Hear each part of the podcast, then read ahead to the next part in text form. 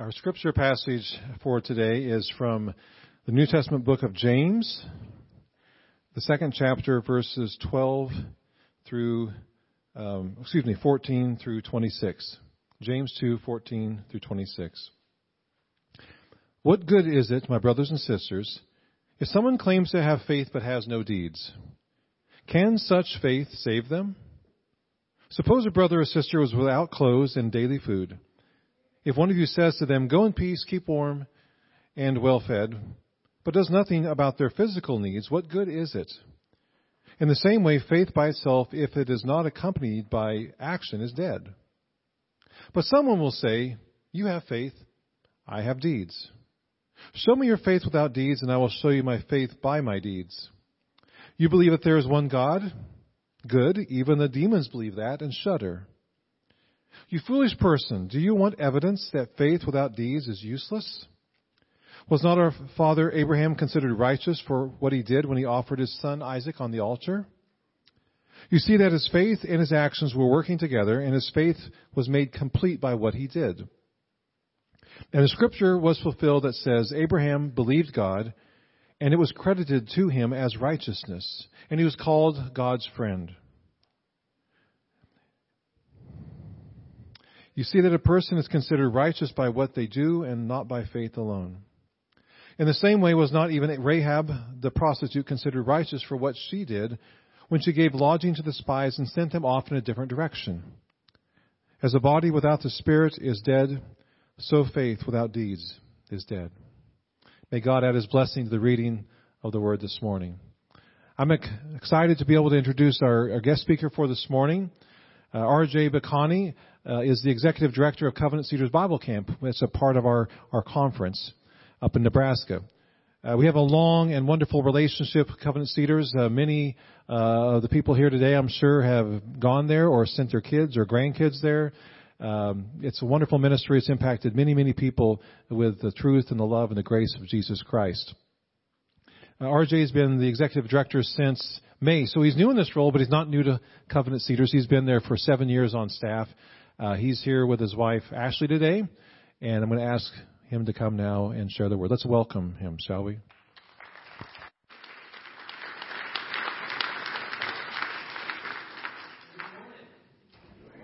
Uh, man, I am excited uh, to be with you guys and to spend some time diving into Scripture together.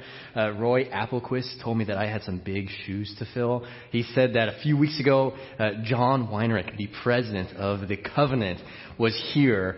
Uh, a real big name to preach with you, and now you have me, uh, this punk kid from Nebraska. Um, but for those of you that, that don't know me, my name is RJ Bacani, and I am the executive director at Covenant Cedars Bible Camp uh, woo, which means that I have the incredible privilege of serving kids and families from right here in this church. Uh, just a quick raise of hands. Who's ever been out to Cedars? Whether you're a camper, counselor, staff member, awesome, sweet. Uh, so some of us have been there. Uh, some of us, our lives were dramatically changed at camp, uh, including mine. I, I gave my life to Christ at camp. I was a camper there. I was a, a, a counselor. I was a summer staff member. Uh, I used to be a youth pastor out of Omaha that brought students to camp. Uh, heck, I, I even got engaged to my wife there. Uh, spoiler alert, she said yes. Uh, camp has just been a special place for a lot of people. And, and over the last few months of me being in this position, people are, are really excited to ask, you know, what is, what is your vision for camp? What do you want camp to be like in the next five years or in the next ten years?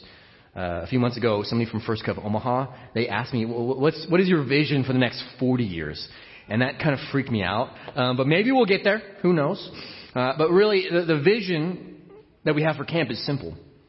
We, we just want camp to be a place where lives are changed and transformed by Christ. That's, that's it. Uh, you know, some of us our, campers, the reality, and some of us here have worked there, uh, we realize that, that, that, that time frame for us is, is really quick. At most, we have like a week with these kids. So we don't always get to see that transformation take place because eventually those kids go back home.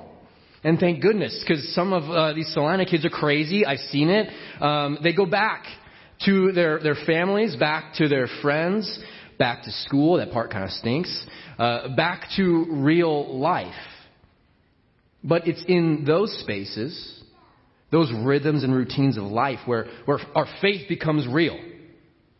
Where faith becomes something more than just what happened that, that one time at camp. Now, if I'm being honest, some of our campers, they struggle. They struggle to have that kind of faith. They think that they know Jesus because of some warm, fuzzy feeling that happened that cry night at camp, but then, but then they go home. They go home living completely unchanged. And if we're being honest with ourselves, that can be a problem for some of us too, right? We, we think, we claim to know Jesus on Sunday morning, but then we go home. We spend the rest of our week apart from Him. We're not, we're not living like God has called us. We're not living like, like someone who's completely surrendered their life to Him. If I can get that, that first slide up here real quick. Uh, faith, though, is not just a component of our life. We don't just engage with it in the summertime for like one week or even once a week on Sunday morning. Faith, faith fuels our life. If you're taking notes down there, you're going to see this slide like 10 more times, I promise you. This is something to remember. Uh, faith, it, it, transforms how we, how we talk to our, our, our spouse, how we treat our, our, family or our kids, how we parent, uh, how we talk to or about people, how we, uh, how we handle our money, how we go to, uh, how we go to work or school, uh, how we interact on social media, how we engage and face any circumstance in life. So if this is true, if faith really does fuel our life, how can we know with, without a doubt that we have this living, saving faith? How can we know that what we do at, at Cedars, at, at, camp, or, or even right here in First Cove, that we're teaching, raising people up, sending them out into the world uh, uh that, that have this kind of faith? We just read an incredible passage in James that, that challenges us to move beyond simply having faith to having faith that, that changes and, and grows and, and is put into action. In fact, the first thing that we can, we can learn this morning from James is that real faith is put into action. Again, if you're taking notes, this is kind of like the first key point. Write this down. Uh, so if you have your Bibles, let's open up to James chapter 2, starting in verse 14. Otherwise, I got you on the screen behind me. All right. Uh, this is how he, he begins. He says, "What good is it, my brothers and sisters, if someone says that he has faith but does not have works? Can that faith save him?" If a brother or sister is poorly clothed and lacking daily food, and one of you says to them, Go in peace, be warm, be filled, without giving them the things needed for the body, what good is that? So also faith by itself, if it does not have works, is dead. So let's, let's stop here real quick, just to be clear on what James is saying and what he is not. James is not saying that our, our good works or our good actions are a requirement to being saved. If anyone in this room here this morning knows Jesus, if we're, if we're following Christ, then our story is that we have been saved by the grace, the power, the mercy, the love, the blood of Christ alone, and that is it. That's a perfect time for us to say, Amen. All right. Now, he is not saying that we are saved by our works. But James is saying that it's simply a result of us being saved. Does that make sense? A little difference there? In other words, it's not what gets us into a relationship with God. It's just what happens when we have a relationship with Him. In Ephesians, Paul says it this way. He says, For by grace you have been saved through faith. And this is not your own doing, it is the gift of God, not a result of works so that no one may boast. Boom. He clears it up there. But then he goes on. He says, For we are his workmanship, created in Christ Jesus for good works, which God prepared beforehand that we should walk in them. Can I get that next slide, please? Again, real faith is not just a component of our life. Real faith fuels it. Paul tells us that we are saved by grace through faith, but then it leads to life change. Because faith that, that saves is never actually alone, is it? It, it, it changes and impacts how we live. And in turn, it, it changes and impacts uh, the lives of those around us. Uh, now, there is a, marriage between faith and works that, that can't be separated. If, if we don't have a faith that is changing and growing, if we don't have a faith that is being put into action, uh, then James would say that our faith is meaningless.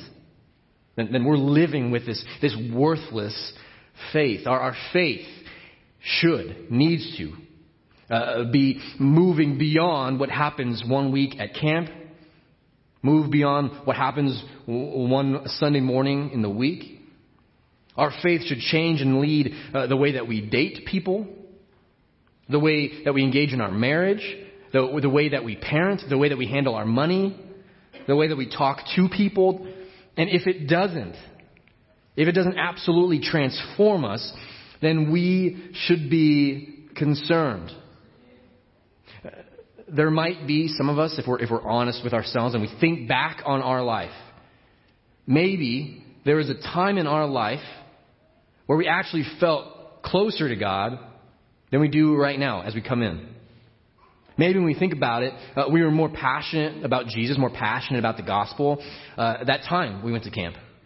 Or, or uh, that time we went to that, that men's conference, that women's conference, that part we went, that time we went to uh, that missions trip.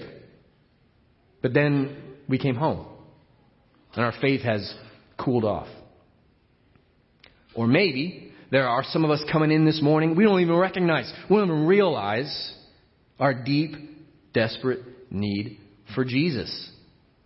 We think that because we've gone to camp or we've gone to church, that we're good. We kind of view our, our faith as an automation. We can like set it and forget it, put it on the shelf. When I was a, a youth pastor in Omaha, uh, I, I would, whenever I got to like an important part or like a meaty part that I needed the kids to listen to, I'd always say, "Eyes on me." All right, so I'm gonna I'm gonna try that out with us. All right, eyes on me. Very good. The difference between someone who goes to camp or goes to church and a true follower of Jesus, that gap is enormous. In fact, there is a chasm of difference between the two of those things. And right in the middle of that gap, we find obedience to Christ? Does our faith transform and impact how we live? We have a couple summer staffers. Does, does what we do at camp impact lives, teach people to be obedient to Christ? And, and, and church does what we do here in Salina not just here in the physical space, but in the, in the, in the entire city of Salina is, is what we do, uh, impacting lives and teaching people to be obedient to Christ. Our, our faith needs to move beyond simply uh, existing in our words. It, it, should, it should fuel every area of who we are. Now, sometimes we can hear that and we think, okay, well then our faith is all about us doing stuff. And then we lose track yet again. Because in our faith, it gets reduced uh, to more about us doing and less about us trusting and believing in the goodness and mercy of Christ. In fact, uh, our faith isn't just something that we put into action. Faith is this authentic belief. Point number two, if you're taking notes. Uh, faith is this conscious dependence on Him. Uh, James, he continues on in the chapter by saying this in, in verse 18. He says, But someone will say, You have faith, I have deeds. Now show me your faith without deeds, and I will show you my faith by my deeds. You believe that there is one God. Good. Even the demons believe that and shudder. Now, we're going to take this turn here real slow because James is kind of coming in here real hot and fast. Uh, he, he already tells us that faith and works are interrelated. They, they can't be separated. Our faith should fuel who we are through our action. But James also tells us that there is a belief about God that does not save. I'm going to say that again because it's important, and some of us may not have been listening. Uh, there is a belief about God that does not save. We might think, yeah, there's a God out there somewhere. He's floating in the skies, but he's not really for me. So we spend our, our, our life apart from him. So if even the demons believe and shudder, what does that mean for us? Again, faith isn't just a component of our life, real faith fuels it. We need to move beyond simply knowing about God to having a personal, intimate, saving relationship with Him. Now, James, he brings up these demons, which is kind of a, a total left turn there, complete 180. He brings up demons because he knows what they are. Demons, they believe in God. They know who He is. They know what He can do. In truth, they probably have a better theology than a lot of us do. And all throughout the Gospels, we can read about these interactions that, G- that Jesus has with these demon possessed people. Uh, in Mark, we can read about one of these uh, interactions in Mark 1 23 through 26. Just then, a man in their synagogue who was possessed by an impure spirit cried out, What do you want with us, Jesus of Nazareth? Have you come to destroy us? I know who you are, the Holy One of God. Be quiet, said Jesus sternly. Come out of him. The impure spirit shook the man violently, and he came out of him with a shriek. These demons, they, they know exactly who Jesus is. In fact, James says that, that they believe and shudder. James also tells us that, that a belief about God, knowing about God, is a lot different than knowing who He is. Our, our faith uh, should change how we live, how we think, how we talk, how we give, what we turn to when life gets out of control. Because knowing about God is a lot different than really knowing who He is. There might be some of us this morning coming in. We know a lot about God up here, but we've never actually met Him. Maybe we, have we've, we've read our Bible from cover to cover. Maybe we sit in the exact same seat every Sunday. Maybe we've gone to camp every, uh, every summer of our lives, but we've never actually had a relationship with Him. Or, or maybe there are some of us this morning that that's the last thing that we want. Maybe we're, we're crawling our way in to church this morning. We're broken, beaten down. There's nothing left in the tank. We're, we're empty. We're exhausted. Yeah, God exists out there somewhere, but what we really believe in is in ourselves. We've been trying to make it on our own for so long that we're alone and exhausted, wondering how we got here in the first place. But we can change that. In fact, God wants us to change that. He made that possible. All that means, all that requires, all that involves is us trusting and believing in the goodness and mercy of God. In fact, the best way for us to put faith into action, the best way that we can demonstrate this authentic belief, this conscious dependence, is through complete surrender. This is our final point, I promise, and I'll wrap it up and get you guys out. But we, comp- we, we have this complete surrender to ourselves, surrender to our desires, surrender to the one who surrendered everything for us. I'm going to tell us something that we don't always love to hear, but our, our faith costs us something. And it has cost us something. James, he ends his chapter by giving us these two illustrations from the Old Testament. He picks it back up in verse 20. You foolish person. Do you want evidence that faith without deeds is useless? Was not our father Abraham considered righteous for what he did when he offered his son Isaac on the altar? You see that his faith and his actions were working together, and his faith was made complete by what he did. And the scripture was fulfilled that says Abraham believed God, and it was credited him as righteousness. And he was called God's friend.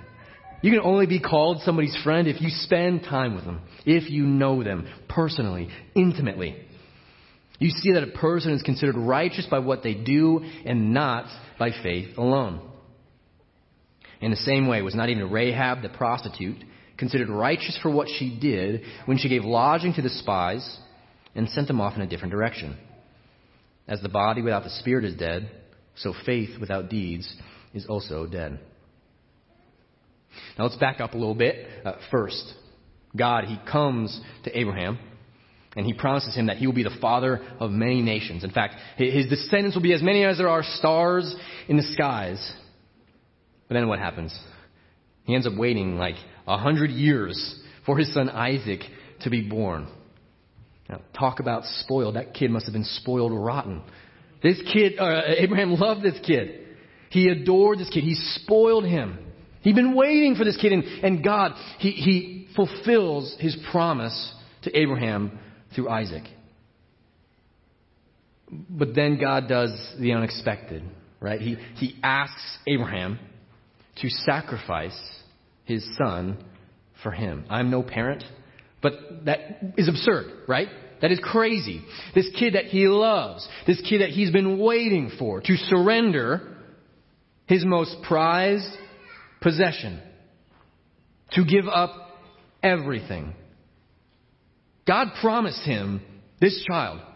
Abraham had been waiting faithfully for this child. This would be crazy for any sane, normal, rational person out there. And yet, Abraham trusts, Abraham believes, Abraham is willing to surrender. And as he's raising his knife to sacrifice his own child, the Lord stops him. And, he, he provides a ram in his place. Abraham surrenders even when it was uncomfortable, even when it would hurt, even when it would cost him. Then we have Rahab, uh, the prostitute, not exactly the dream job. Uh, she's living in Jericho. Again, not exactly the dream city uh, to live in. And God, he, he promises the nation of Israel that He will deliver Jericho into their hands. So Joshua, he sends these two spies out into the city, and if we've ever seen VeggieTales, we kind of know the story just a little bit. Uh, he sends these two spies out into the city, and when the king of Jericho finds out, he loses his mind. He threatens to, to find these people and to kill them.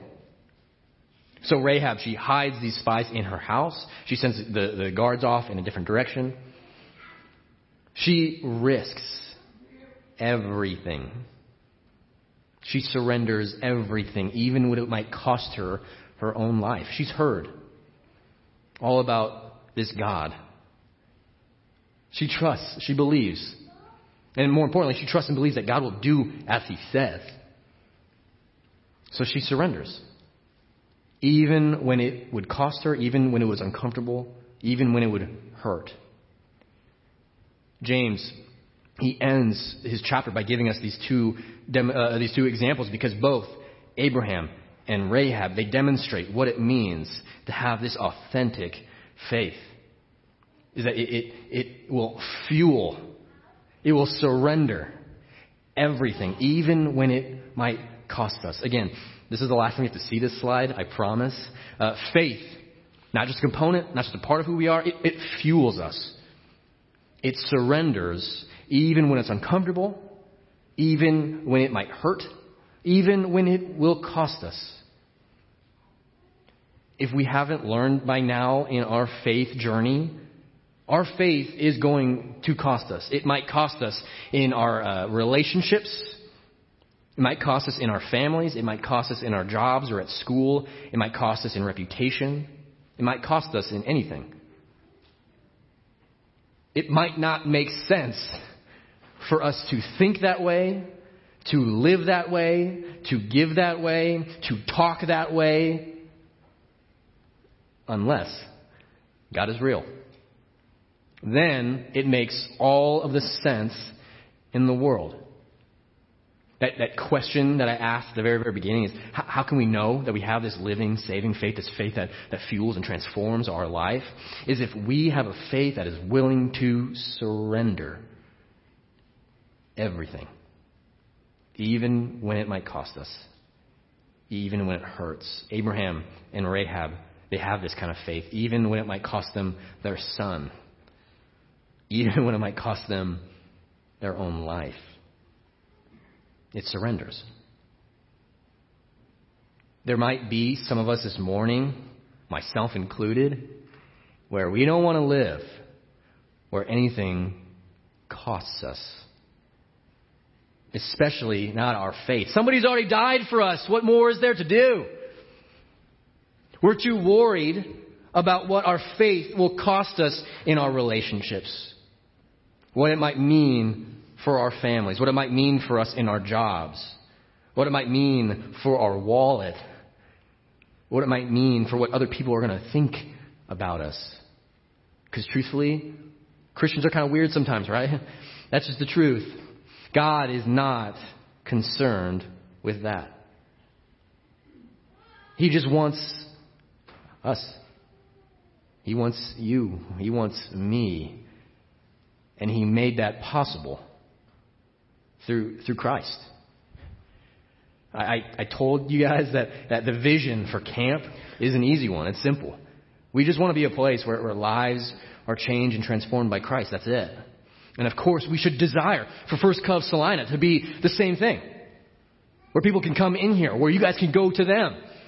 And God can meet them exactly where they are.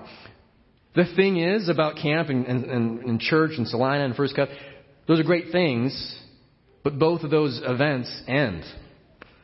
Eventually, we are going to leave here after we eat our delicious chicken noodle soup. Eventually, camp ends. Eventually, that spiritual high, we have to come down that mountain, right? And we got to engage with the small, the ordinary, the mundane parts of our life. Eventually, our faith becomes something that, that starts the moment that we wake up to the moment that we go to bed. And that's huge. It's difficult. So let's do that ministry together. Let's, let's, let's teach people together. Not just at camp, not just here in Salina. But let's be partners in ministry that, that take that message to the ends of the earth. Because when, when we have this kind of faith, this faith that fuels us, that transforms us, that, that, that grows and changes, it obviously impacts one life. It impacts our life. But then in turn, it, it impacts and changes the world around us. Amen? So let's, let's pray for that this morning, shall we? Let's pray. Uh, Heavenly Father, thank you so much that you are good. Thank you so much that you are a God. You are someone that we are able to put our faith in when everything else fades around us. When the things that, that have hurt us or betrayed us, the things that we thought would last forever, the things uh, that ultimately have given way underneath us, you never will. Lord, I pray that this morning you send us out with a faith that fuels us. You, you start lighting that fire right now. You ignite that flame in our hearts that, that will fuel not just a little bit of us, not just when we come to church on Sunday morning or on Wednesday night for youth group or when we go to camp uh, for one week in the summertime. Lord, I pray that you fuel us every part of who we are. May we put our faith into action. May we demonstrate this authentic belief this conscious dependence, may we completely surrender to you. knowing that you are good, knowing that you have us. May we not hold back anything. Thank you for this morning. Thank you for this time to gather, this time to have fellowship. Send us out into the world, to the ends of the earth, for you are good. In your name we pray. Amen. Amen. I'd like to uh, go, go ahead.